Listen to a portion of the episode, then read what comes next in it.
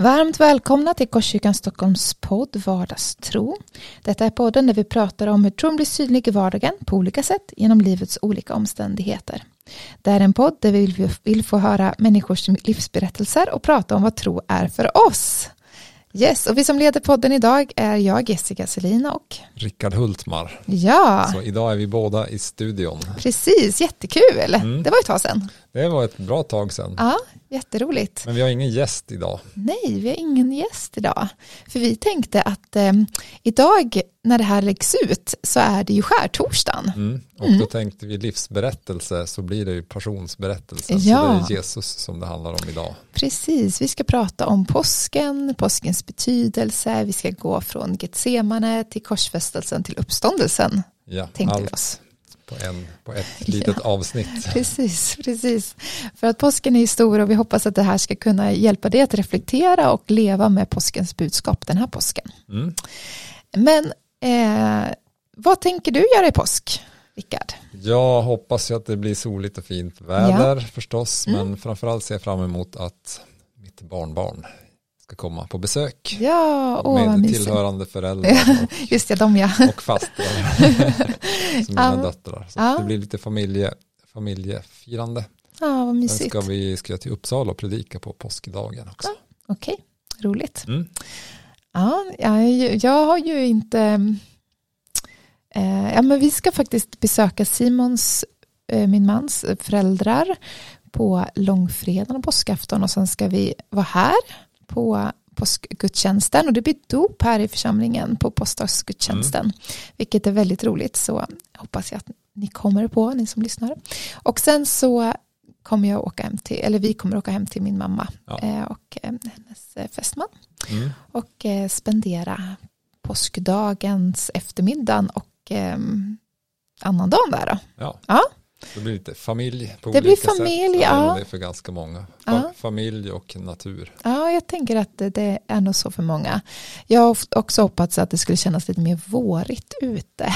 Vad det mm, gör. Det kanske infinner sig. Det är några dagar kvar. Det är några dagar kvar, ja. Jag Men... pratade med mina vänner i Norrbotten här om kvällen. Och de hoppas ju inte att det ska bli vår än. Nej. Alltså för att det är ju fortfarande vinter och snö. Och man kan... köra skoter på isen ah, och bil det. ut till öarna i skärgården och sådär. Mm. Så att de hoppas ju liksom att minusgraderna håller i sig över påsk där istället. Just det, så de kan få en riktigt vintrig, rolig... Den här vårvintern som är så fantastisk ah, där uppe. Ja, ah, precis, det kan jag tänka mig. Mm. Ja, kul. Vi ska i alla fall gå in då och prata lite djupare om påskens betydelse, så haka på på det.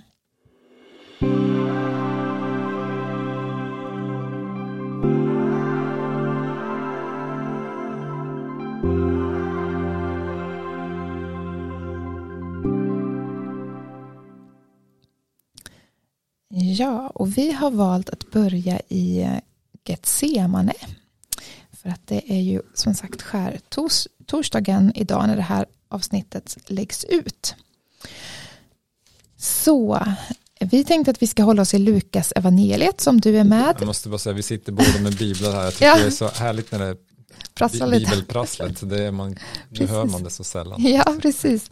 Så om du har en bibel i närheten så, så slå upp Lukas evangeliet kapitel tjugotvå. Så ska vi börja med att läsa verserna trettionio till fyrtiosex. Där står det så här. Sedan gick han ut ur staden och begav sig som vanligt till Olivberget, och lärjungarna följde med. När han kom dit sade han till dem: be att ni inte utsätts för prövning. Själv drog han sig undan ifrån dem, ungefär ett stenkast, föll på knä och bad: Fader, om du vill det, så ta bort denna bägare från mig. Men låt din vilja ske, inte min. En ängel från himlen visade sig för honom och gav honom kraft. I sin ångest bad han allt ivrigare, och svetten droppade som blod ner på marken. När han steg upp från bönen och kom tillbaka till lärjungarna fann han att de hade somnat tyngda av sorg. Och han sa till dem: hur kan ni sova? Stig upp och be att ni inte utsätts för prövning. Mm. Getsemane, Jesu är i den här ja. stora prövningen som han, han är i innan påsken. Innan, det är ju precis innan han fängslas sen. Precis. Um, vad får du för tankar i den här texten? Mm, men jag tänker, alltså, jag är ju fascinerad av att Jesus vet vad han är på väg in i. Mm. Så han har tidigare i... i Alltså några, några dagar innan han sagt till lärjungarna, vi se, se vi gå upp till Jerusalem, det finns en psalm som är så också, men vi är på väg dit och jag ska dö. Mm. Mm. Och sen så ska jag uppstå på tredje dagen, där profeten mm. har talat om, där uh-huh. Gud visat mig. Så han vet, han, han vet vad, han, mm. vad han går in i. Mm.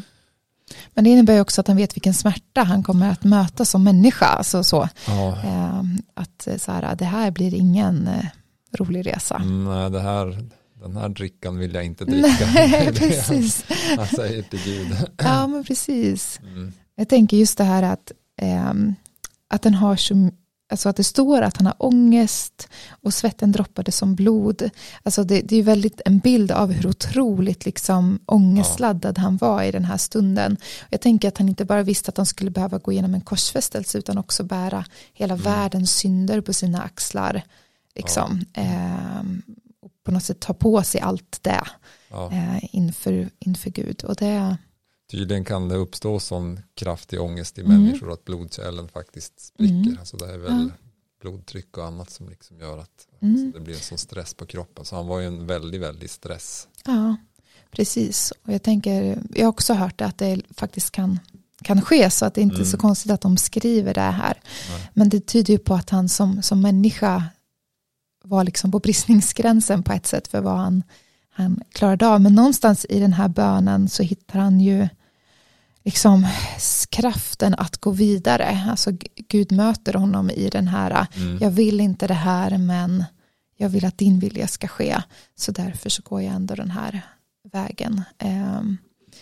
Den är ju Det är ju verkligen mm. ett kraft, en, en kraftmöte ja. han får med, med Guds kraft. Och här står ja. det ju till och med att en ängel kommer från himlen, visade sig för honom och gav honom kraft. Mm.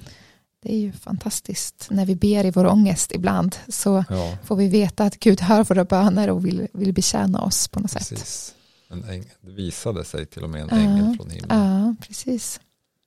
Jag tänker att... Ehm, Någonting som jag brukar tänka på i den här texten är jag också eh, liksom att, att tanken att Guds son själv hade ångest. Mm. Alltså för ibland i vårt samhälle och kanske speciellt i frikyrkan så kan det ju nästan vara någonting eh, väldigt negativt att ha ångest. Man ska helst mm. inte ha det och så vidare.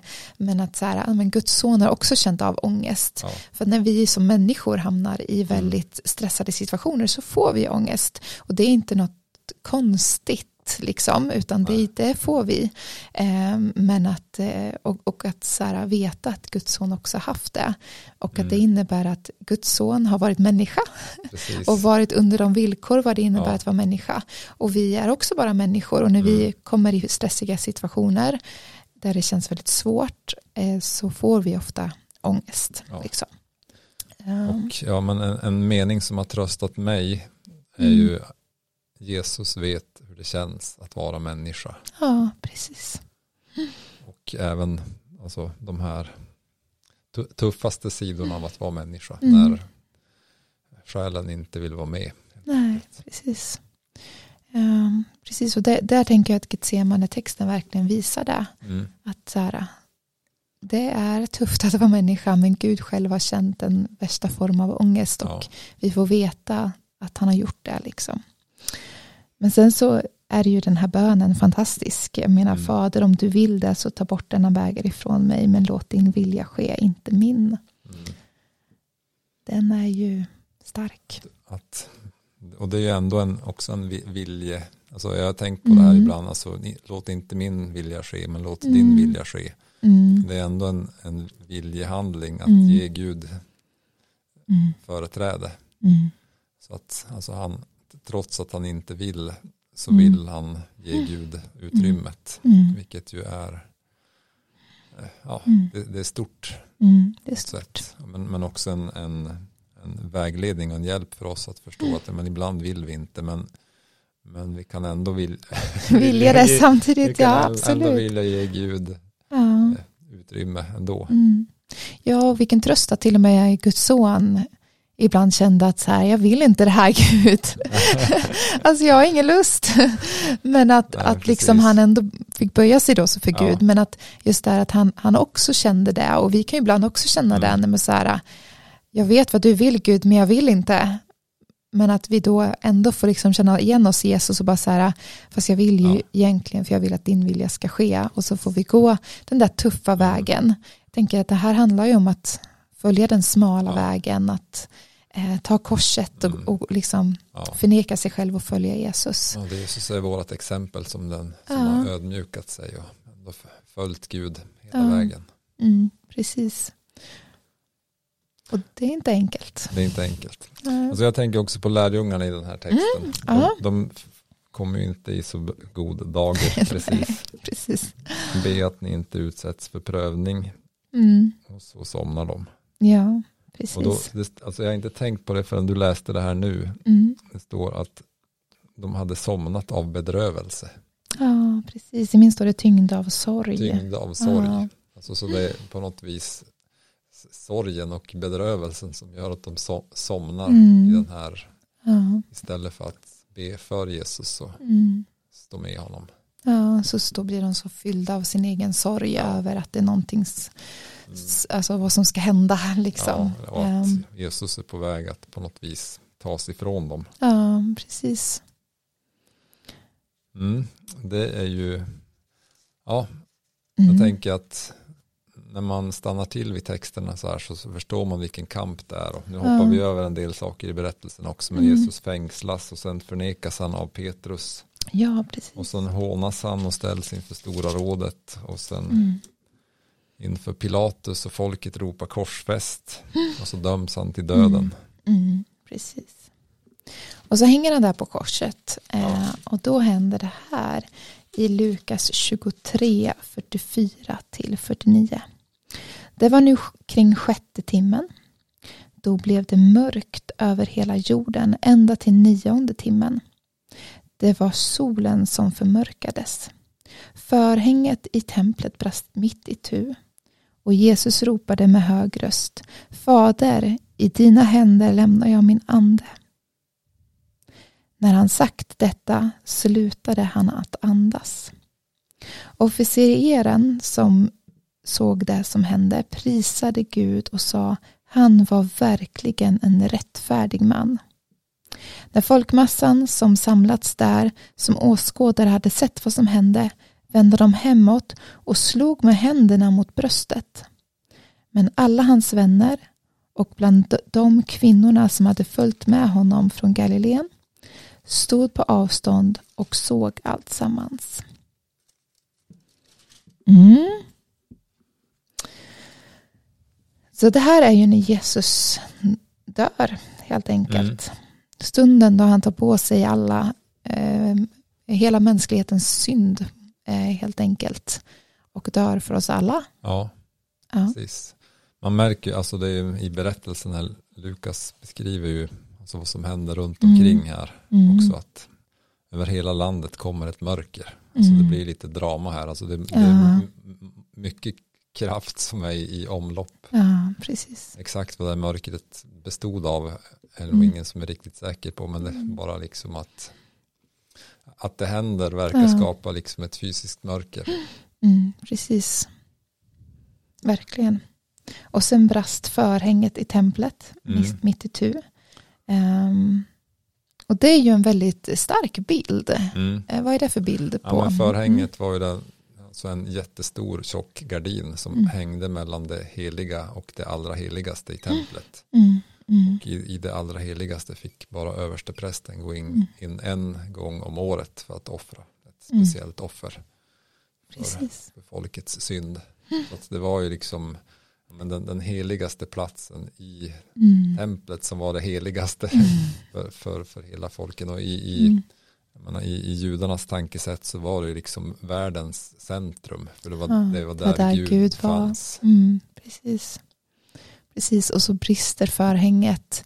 Och då liksom rent symboliskt så ja. visar det att Jesu död blir en väg för oss att komma in till det allra heligaste, till ja. Gud själv. Eh, och hans död öppnar, öppnar vägen för oss. Mm. Bokstavligt då talat ja. i förhänget liksom. Mm. Att vi kan få komma ända in till Guds mm. helighet genom, ja. genom Jesus och genom hans död. Ja, precis. Och så ropade ju Jesus med hög röst: Fader, i dina händer lämnar jag min ande. Eh, I vissa texter så står det ju även att han ropar också det här: Min Gud, min Gud, varför har du övergivit ja. mig? Eh, mm. Att på något sätt där i det där m- mörka så, Gud var ju med honom, men mm. när han bar hela mänsklighetens synd så kunde han inte längre känna av Guds närvaro. Nej, precis. Den, den tycker, tänker jag är ju eh, väldigt intressant utifrån mm. det här att med synd liksom ja. skapar ett, en distans mellan oss och Gud mm. alltid. Och till och med Guds son, när han bar mänsklighetens synd, ja, kände stå, av den. Det står ju någon, i en text att han blev gjord till synd, att, han, mm. han, att det var våra sjukdomar han bar mm. och all skuld lades på honom. Mm. Mm. Så he, alltså, hela världens syndaskuld som mm. skilde honom då mm. i ett ögonblick. Han, mm. han som var utan synd och hade haft liksom den här mest intima relationen med mm. Gud, helt plötsligt så, så, så kände han så, inte, så kände han inte mm. det på grund mm. av alltså, det han har tagit på sig. Ja, precis. precis. Påminner också om att jag tänker det här med skuld är ju intressant. För det är ju både mm. något som är faktiskt mm. men också en känsla. Alltså jag kan ju erkänna att jag åkt fast för fortkörning en gång mm. så här, och det kändes ju inte kul alltså. Ja. Jag hade kört åttiotvå precis. På en sjuttio-sträcka och blev tagen ja. med radar så ja. där. Blir stoppad och man blir både ledsen och, och irriterad mm. på sig själv och allt ja. det där, och det känns ju inte bra, och det känns ja. inte bra att berätta det för andra heller. Nej. För att man man har gjort något mm. så kä- mm. känslan av skuld är ju jobbig, men, mm. men sen är det ju det är också en faktisk skuld. Mm. Att jag, jag var ju en lagöverträdare. Mm. Mm. Jag tänker det, vi behöver, man behöver ha båda de perspektiven. Alltså mm. Jesus var inte en lagöverträdare, men han tog vårat, mm. vårat brott. Mm. Han tog mm. våran skuld på sig. Mm. Och, och då, menar, när, när vi har gjort något fel som, som bryter mot Guds vilja mm. eller som, som vi kan se som är synd, så, så blir det en skuld. Mm. Som, som vi bär gentemot Gud som, mm. som överträdar av, av hans lag, av hans vilja. Mm. Så det är något faktiskt, men det här skapar ju också ofta känslan av skuld mm. i oss. Mm. Mm. Och Jesus tog allt det på sig, han, han kände den känslan ja, också. Precis. Och det är intressant. Ja. Men, men han tog våran skuld för att vi skulle kunna bli förlåtna, försonade, mm. frikända. Mm. Precis. Precis. Vilket gör att man kanske inte bara kan be Gud ta bort den här jobbiga känslan. Nej. Man behöver också be om ja, men att, att den skuld man faktiskt ja, har. Omvända sig och be om förlåtelse. Mm. Och tacka för det Jesus har gjort mm. och låta hans, hans död betala priset mm. för min skuld. Mm. Absolut. Men här säger han ju också: Fader, i dina händer lämnar han sin ande. Det är så, den, hela mm. den här scenen är ju så mäktig på något ja. sätt. Liksom att, att Jesus bara mm. så här: nu har det hänt det som skulle hända. Och så bara: nu överlämnar jag min ande till dig. Eh, och när han sa det så slutade han sen andas. Och sen ja. blir ju liksom hela... Eh, eh, jag menar, alla runt omkring, de... de eh, på något sätt ser ju det här stora. Det står ju mm. att officeren som såg det eh, prisade Gud och sa han var verkligen en rättfärdig man. Och jag antar att den här meningen kanske var det som gjorde att han sa det. Att så här, ja. Gud, nu överlämnar min ande. Och sen så liksom mm. dog han. Att, att han förstod att okej, okay, det här var en, en man som Gud tog emot mm. på något sätt. Ja, det är lite svårt att förstå varför den officeren... Ja, nej, precis. Det, men någonting måste han ha sett och blivit berörd av ja, stunden. Precis. Jag tycker att det är fint att alltså, i din översättning står att han slutade andas. Här, i den jag har framför mig står det att han gav, när han sagt detta gav han upp andan. Mm. Alltså, mm. just, jag har hört någon förkunnelse för länge sedan också som just om det här att Jesus ger sitt liv. Han, mm. han går frivilligt till korset, och om, när han mm. hänger där så, mm. så han, han ger upp andan mm. helt enkelt. Han mm. ger upp sitt, sitt liv. Sitt liv. Liksom. Han mm. så andas ut ett sista andetag och sen mm. så är han färdig. Mm. Han, i en annan text säger han att det är fullbordat. Mm. Mm. Så ger han sitt liv. Mm. Precis. Så att även om han blir dömd och egentligen då alltså upphängd på korset och dödad av andra, så, så ger, han, mm. ger han livet. Han ger anden till Gud. Mm. Sen står det ju så här, det här har jag liksom inte reflekterat så mycket över, men när folkmassan som samlats där som åskådare hade sett vad som hände, vände de hemåt och slog med händerna mot bröstet. Mm. Jag känner att jag har lite dålig koll här. Jag tänker att det handlar om sorg. Att man slog ja. sig om bröstet på grund av jag sorg. Jag kollade här innan. Alltså, ah. Det finns någon fotnot här i min ah. bibel som, som just att det var, alltså, det var ett tecken på sorg. Att man ah, slog precis. sig på bröstet och klagade på sin sorg. Ja. Och det kan man undra, liksom, folkmassan som då stod där och tittade. Var det Jesu efterföljare som var där? Eller var det bara allmänna människor som tyckte att det var... nice att vara vid korsfästelse. Mm. Alltså så här, vad, vad var de här människorna för några? Jag tänker att det kanske var Jesu efterföljare som på något ja. sätt stod med honom i hans död. På något sätt. Lite, den kräver lite eftertanke. Jag måste nog kolla upp det här ja, lite mer. Ja, alltså, precis. Var, varför slår de sig för bröstet egentligen? Ja, men, men jag tänker att det nog handlar om sorg. Liksom. Mm. Um. Men där står, däremot står det att hans vänner och bland mm. de kvinnorna som hade följt med honom från Galileen stod på avstånd och såg allt sammans. Så de var ju inte där precis vid Nej. korset. Jag antar att de inte vågade. Nej, för sig. Kanske. Under det senaste dygnet, dygnet. innan. Precis. Att de behövde hålla lite avstånd till det. Mm.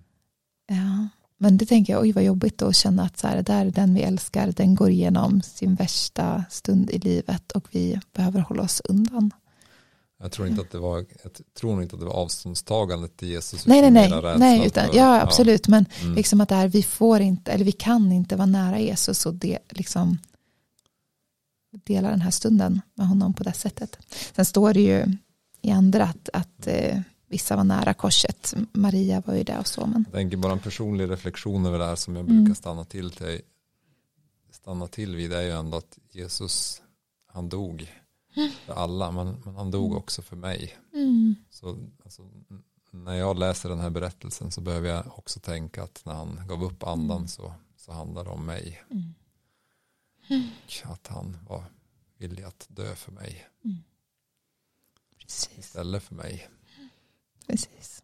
Och det är alltid berörande, stort, stort berörande. Ja, ja, verkligen. Då går vi vidare till ja. sista texten vi ska läsa. Mm. Så ni som har biblar då kan slå upp, eh, gå vidare till kapitel tjugofyra, verserna ett till tolv. Men dagen efter sabbaten gick de i gryningen till graven med kryddorna som de hade gjort i ordning. De fann att stenen var bortrullad från graven, och när de gick in kunde de inte finna Herren Jesu kropp. De visste inte vad de skulle tro, men då stod där två män i skinande kläder framför dem. Kvinnorna blev förskräckta och sänkte blicken mot marken, men männen sade till dem: varför söker ni den levande här bland de döda? Han är inte här, han har uppstått. Kom ihåg vad han sade till er medan han ännu var i Galileen. Att människosonen måste överlämnas i syndiga människors händer och korsfästas och uppstå på tredje dagen. Då kom de ihåg hans ord, och när de hade återvänt från graven berättade de allt sammans för de elva och alla de andra. Det var Maria från Magdala och Johanna och Maria Jakobs mor. Även de andra kvinnorna i deras sällskap talade om det för apostlarna. De tyckte att det bara var prat och trodde inte på dem. Men Petrus sprang genast bort till graven. När han lutade sig in såg han bara linnesvepningen ligga där. Och han gick därifrån full av undran över det som hade hänt. Mm. Precis, i Lukas är ju det här den liksom första...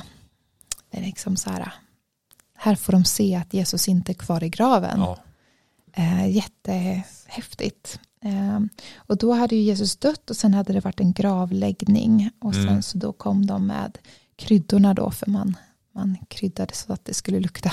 Inte skulle lukta så illa. Ja, precis. Mm. Det här är ju häftigt, tänker ja. jag. Och då är stenen bortrullad. Mm, precis. Och det var inte så enkelt, om jag förstått det rätt, att rulla bort en sån där sten. Nej, den... Det var liksom inget som man bara gjorde. Nej. Så. Det verkar ha varit en stor sten. Man ville ju, alltså ofta, man ville ju inte att obehöriga skulle gå in i gravarna för Nej. att plundra och skända och så. Precis. Det var en stor rejäl sten. Ja. Så, så kvinnorna måste ha blivit ganska chockade över att den var bortrullad, att tänker den var jag. Borta, ja. Mm. Mm. Jag tänkte också så här, alltså, jag tänkte för kanske när jag var yngre, mm. att varför behövde stenen rullas bort? Alltså mm. senare i berättelsen, i alla fall i Johannes evangeliet, då kommer Jesus in i rummet med en stängd dörr. Alltså mm. på något ja, vis, att han på något vis kan gå, han kunde väl bara liksom mm. uppstått ur graven mm. ändå. Mm. Mm, absolut. Men, men det verkar viktigt att stenen är bortrullad. Mm. Mm. Jag tänker att det har nog med lärjungarna att göra, att de faktiskt skulle se att graven ja, var tom. Precis. Förstå att han inte var där längre. Mm. Precis. Och så möter de ju två män i skinande kläder. Mm. Som ju då är änglar. Förstår man i en annan mm. översättning. Um, och så säger de, varför söker ni de levande här bland de döda? Jag tänker att det var inte så lätt för dem att veta att han var levande. Äh. Men, men att änglarna liksom förutsätter, har ni inte lyssnat ordentligt på det Jesus har sagt? Precis. Han har ju redan sagt att han inte skulle vara här. Han skulle uppstå på tredje dagen. Precis. Ja. Och jag tänker så här, ja, det måste ha varit svårt för lärjungarna och de som gick bredvid Jesus att, att förstå. Alltså även om han sa det mm. rätt ut, att verkligen tro på det. De har ju sett eh, Lazarus liksom uppstå mm. från de döda liksom, på ett ja. sätt. Liksom. Så, så de, de borde liksom kunna mm. ana att Jesus, när han säger att han ska uppstå, så kommer han uppstå. Men, ja. det, det, är, det är lite roligt på, på något vis. Det verkar som att änglarna tycker att de är dumma i huvudet. Ja, ja men lite så. Försöker du vem som lever ja, här? Ja, men precis. Det är verkligen en ja. så här... Det här borde ju vara självklart. Han har ju redan uppstått. Han har ju redan mm. sagt. Ja. Men jag tänker att just det här, att vi har så svårt att ta in ibland Guds sanningar. Mm. Alltså när Gud säger saker, så är det som att vi, vi, vi ser världen som den är. Ja. Och, och vi har så svårt att se att Gud skulle vara något annorlunda Precis. än där vi ser i, i våra mm. vardagsliv på något ja. sätt. Men att Gud på något sätt så här... kallar oss att lyfta blicken och se på världen utifrån hans perspektiv. Ja. Men man märker ju här hur svårt det är. Om några så borde lärjungarna ändå kunnat, alltså Jesus Anar har det. gått på vatten, han har uppväckt Lazarus som du ja, sa, han har gjort vatten till vin, han ja. har botat sjuka. Och, ja, någonstans och sen, borde de ha lite så här. Han har ju sagt att det, det här, så här ska det bli. precis, precis, ja. Precis. Ja, för här står det att de berättade ju för dem, eh, men att lärjungarna tyckte att de tyckte det bara var prat och trodde inte på dem. Så även när kvinnorna kommer och berättar mm. så är det bara så här, nej usch, ni bara pratar och ni, alltså, vi tror inte att det är sant och så här, trots att då Jesus har sagt mm. det, så är det ändå att det möts med misstro, för att det är ju något så helt mindblowing, tänker ja. jag. Att, att någon skulle uppstå från det döda. Ja, precis. Mm. Att liksom så här, även om de har sett liksom Jesus och vad han har gjort, så är det ändå så här att det han faktiskt skulle uppstå på riktigt. Då, för det betyder ju liksom mm. konsekvenser för hela mänskligheten sen. Att precis. det blir liksom så stort. Jag tänker hela det här är också, man brukar prata om apologetik, alltså trons försvar. Men mm. hela den här berättelsen är ju så absurd på något sätt. Mm, mm. Så att om man skulle hittat på den, så skulle man ha framställt den på ett annat vis antagligen. Mm, så att mm. det mesta tyder på att det är en ögonvittnesskildring. Just att kvinnorna är först där, för de var inte pålitliga vittnen. Mm. När de kom så trodde inte de andra på det, så de var tvungna att springa dit och mm. kolla. Och då hade mm. de ändå svårt liksom att, att förstå, att det, förstå och tro, tro på det. Mm, mm. Så att, men om, om man hade skrivit en berättelse om sig själv, så kanske man hade framställt sig som lite bättre. Ja, precis. precis. Och inte so- somnat i ett semane och sådär. Ja, ja, precis. precis. Nej men precis, då skulle ju lärjungarna ha beskriver sig själva som lite mer heroiska. Antagligen. Om det inte var sant. Mm. Liksom. Men det verkar väldigt viktigt för dem att få fram allt det som faktiskt var sant. Ja. I, i vad de, hur de tvivlade och hur de inte hade koll och så vidare. Men det här är ju liksom, här är ju uppståndelsen, det är uppståndelsekraften. Mm. Här vet vi att Jesus inte längre är kvar på korset. Eh, ibland kan vi kanske nästan som kristna glömma att Jesus inte är kvar på korset. Precis. Utan han är faktiskt liksom vid sin faders högra sida, han har ja. uppstått. Mm. Eh, han har besegrat döden, ja. han har besegrat djävulen. Eh, vi får leva i det här redan mm. nu. Ja. Även om vi inte lever i ännu inte. Jag tycker det finns något, alltså om jag backar till först, mm. första versen som mm. du läste här, på den första dagen i veckan. Mm. Det här är ju spännande. Alltså, en del teologer menar att Lukas av, nu plingar i min dator där bakom, att Lukas avsiktligt skriver så, alltså det var ju den första dagen i veckan, men också att det finns liksom ett ytterligare teologiskt djup i det, eftersom att Guds skapelsevecka slutar med, med sabbaten, så skriver man på den första dagen i veckan, alltså för att betyda på något vis förstärka att ja, men nu börjar en ny mm. tid. Mm. Nu har, har något nytt skapats. Mm. Nu har Jesus uppstått från de döda. Mm. Nu kan det bli liksom en ny skapelse mm. på grund av vad Jesus har gjort för oss. Det tycker jag är en jättestor och spännande tanke. Mm. Och faktiskt är det ju så att alltså, ska man tänka, och det gör man ju många, jag tror jag en del kulturer, men att um, jag vet Mikael Alenius som är mm. pastor i i Örebro, han brukar ofta säga liksom, söndagen är första dagen i veckan. Ja. Eh, och det här att och det, det tycker jag är ett ganska bra sätt att tänka, för då får vi börja med tillbedjan. Ja. Att så här, nej, söndagen är första dagen, det är inte måndagen, det är söndagen. Och söndagen börjar vi, vi börjar veckan med att tillbe Gud. Ja. Eh, det är liksom det första vi får göra tillsammans. Att liksom sätta tonen för resten av veckan mm. och, eh, och liksom gå in i tillbedjan. Ja. Eh, och det ändrar lite ens liksom så här mm. tankesätt. Ja. Eh, för liksom, ja, vi får börja med tillbedjan och avsluta med vila. Precis. För tanken är ju kanske att, ja. att lördagen i en judisk tradition var tänkt för vila. Mm. Så ja, det är lite så här, men att vi får börja veckan med tillbedjan. Ja, att söndagen och första allt dagen. Börjar med uppståndelsen. Allt börjar med uppståndelsen, precis. Det är därifrån allt liv flödar, all glädje, mm. allting av det goda Gud kan ge oss. En, en ny skapelse i den mm. gamla skapelsen liksom. Mm. Jag tänker också det här att, att Jesus uppstår. Vi tänker att han på något, alltså även om vi läser texterna och vet mm. att han var en människa och att han å, hade ångest och svettades blod. Mm. Och när man fortsätter att läsa så ser vi också att han åt fisk och han, de fick röra vid hans kropp. Mm, mm. Han är inte bara en ande. Så tänker vi ändå så lätt att Jesus liksom är någon sorts andevarelse nu. Mm, mm. Men, men han är ju en uppstånden människa. Han ja, är fortfarande precis. Människosonen. Precis. För mig har det varit också en, en jätteviktig alltså uppmuntran att Jesus är fortfarande mm. en människa mm. Mm. och att Gud, Gud har blivit människa och han är det fortfarande mm. vilket innebär att Jesus fortfarande vet hur det, hur det känns att vara människa mm. så man, man brukar prata lite så här om, om kroppsminne att man, om man har alltså man kan lära sig vissa rör, rörelser om man dansar eller sportar så här, mm. det sitter kvar i kroppen. Mm. Men också om man har utsatts för, för situationer av smärta så, så lär man sig att akta sig för sådana situationer. Och allt mm. det där har han ju kvar i kroppen. Mm. Han vet hur det känns att vara människa. För mig har det varit en väldigt stor tröst. Mm. Mm. Att Gud vet hur det känns. Så mm. när jag ber om hjälp in i en situation mm. där det är jobbigt eller jag är orolig mm. så vet jag att Gud inte bara svarar på bön utan han vet hur det känns så han kan liksom förstå min situation mm. och svara på bönen. Mm. Mm. Och det här handlar ju också lite om, alltså uppståndelsen handlar också om att vi får ta del av det eviga livet när vi mm. tror på Jesus och väljer att följa honom. Ja. Att det här När, när Jesus uppstår så är det ju på något sätt starten för liksom så här, men alla som tror på honom ska få evigt liv. Ja. Jag vill läsa från Johannes tre och sexton mm. just eftersom att det är ju på något sätt en sammanfattning av det. Så älskade Gud världen att han gav den sin enda son för att de som tror på honom inte ska gå under utan ha evigt liv. Ty Gud sände inte sin son till världen för att döma världen utan för att världen skulle räddas genom honom.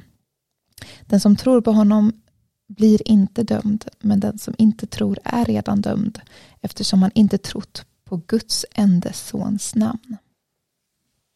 Och jag tänker, det här är ju, alltså Jesus enda uppdrag var att rädda mänskligheten. Mm. För att Gud älskar mänskligheten. Ja. Alltså han älskar dig och mig och har älskat människor i alla tider. Eh, och därför så sände han sin son. För mm. att de som tror på honom inte ska gå under utan ha evigt liv. Jag tänker så här, förutsättningen är ju att vi alla går under. Ja. Om vi inte. Det är inte mm. så att Gud liksom... Döm, på ett sätt dömer oss till Nej. Att gå under, utan vi kommer gå under om vi ja. Inte tar emot Jesus. Precis. Utan det han ger oss är en väg ut ja. Ur det här att mm. gå under. Precis. Han så. Har tagit undergångens väg redan ja. Att komma ut ur den tomma graven. Precis. För våran skull. Ja, för att han vill rädda oss. Eh, och jag tror ibland så kan man ju göra Gud snarare till att ja, men Gud är den som straffar oss till helvetet eller vad man mm. nu säger. Men det är inte det, alltså vi är redan syndare, vi har redan ja. Liksom, vi kommer gå den vägen mm. utan det Gud gör att han ger en lösning, han ger en så här väg ut, han ja, säger precis. Om du tror på min son så får du evigt liv och du får liksom ta dig ut ur den här domens väg som du redan är på väg på. Som, mm. som inte liksom Gud vill för ditt liv. Precis. Men som du är, är på väg på. Mm. Um, det är mm. viktigt att tacka ja till. Jag tänker ja. Det är viktigt också att ja, men, försöka förmedla till andra om man får möjlighet. Mm. Mm. När man pratar om påsken. Mm, precis. Verkligen. Det är ju liksom en, en, en högtid där man verkligen kan leda in på samtal om ja. Vad påsken verkligen innebär. Berätta vad Jesus betyder för mig. Mm, betytt precis. För mig. Ja. Både av att bli av med skulden och känslorna och mm. allt det där. Men också mm. kunna berätta vad det betytt att Jesus, mm. Jesus finns i mitt liv. Och där kan man alltid fråga människor, vad betyder påsken för dig? Mm. Och sen förhoppningsvis så ställer de frågan tillbaka sen. Ja. Så att man själv kan få berätta vad påsken betyder för en. Um, Men jag tänker att, att det här får vi ju på något sätt ta med oss. Att, att uppståndelsen är ju på något sätt så här, där vi får komma ihåg att det är det som ger oss evigt liv. Men också det här överflödande ja. Livet mm. här och nu. Evigt liv har ju redan börjat. Ja, precis. precis. En, en teolog som heter Dallas Willard. Han sa ungefär så här att alltså, den dagen... När jag dör kommer jag antagligen inte att märka det direkt. Nej. Alltså han tänker att ja, men jag lever redan det eviga livet. Mm. Och när jag dör så kommer mitt liv bara att fortsätta. Mm. Jag kanske inte ens märker övergången. Mm. Vad fint. Det är ganska fint. För många har liksom en ångest inför själva döden. Men, men med ett kristet perspektiv så, så tror vi och vet att vi kommer att leva mm. med Gud för evigt. Och det, det livet har redan börjat i oss och kan mm. ge oss kraft och styrka i mm. nuet men också hopp inför evigheten. Jag tror det är så viktigt att ta med sig det evighetsperspektivet. Mm. Eh, också när vi nu går runt, alltså när vi nu får tänka kring påsken att, att så här, men det, vi är tänkta att leva för evigt tillsammans med Gud. Ja. Och ja, den här världen är inte så rolig och ibland att följa Jesus kan innebära att man får offra en del. Men att vi... Eh, Vi är tänkt att leva för evigt och i det perspektivet så är den här tiden på jorden väldigt, väldigt, väldigt kort. Mm. Så, väldigt kort. Eh, ja. Och lidandet kommer inte kännas som, alltså i, i perspektivet av evigheten mm. så, så är det här lidandet ändå litet. Precis. I jämförelse med det ja. Som kommer. Och det kan vara svårt att komma ihåg mm. ibland och svårt att leva efter men, men vi får ändå reflektera över det, över ja. Påsken tänker jag. Mm. Påsken är centrum i den kristna tron, både korset och uppståndelsen. Mm. Och det kan ju då, som sagt, om vi nu sammanfattar, både innebära att Jesus mm. räddar oss nu och ur det som tynger oss, trycker mm. oss. Han kan komma med helande, han kan komma med tröst, han kan mm. hjälpa oss i våran ångest. Mm. Det är vad, vad det betyder mm. nu, men man också ger oss ett väldigt stort hopp inför mm. evigheten. Mm. Yes, så vi kommer bara köra en liten jingle här och sen så kommer vi avsluta detta nu.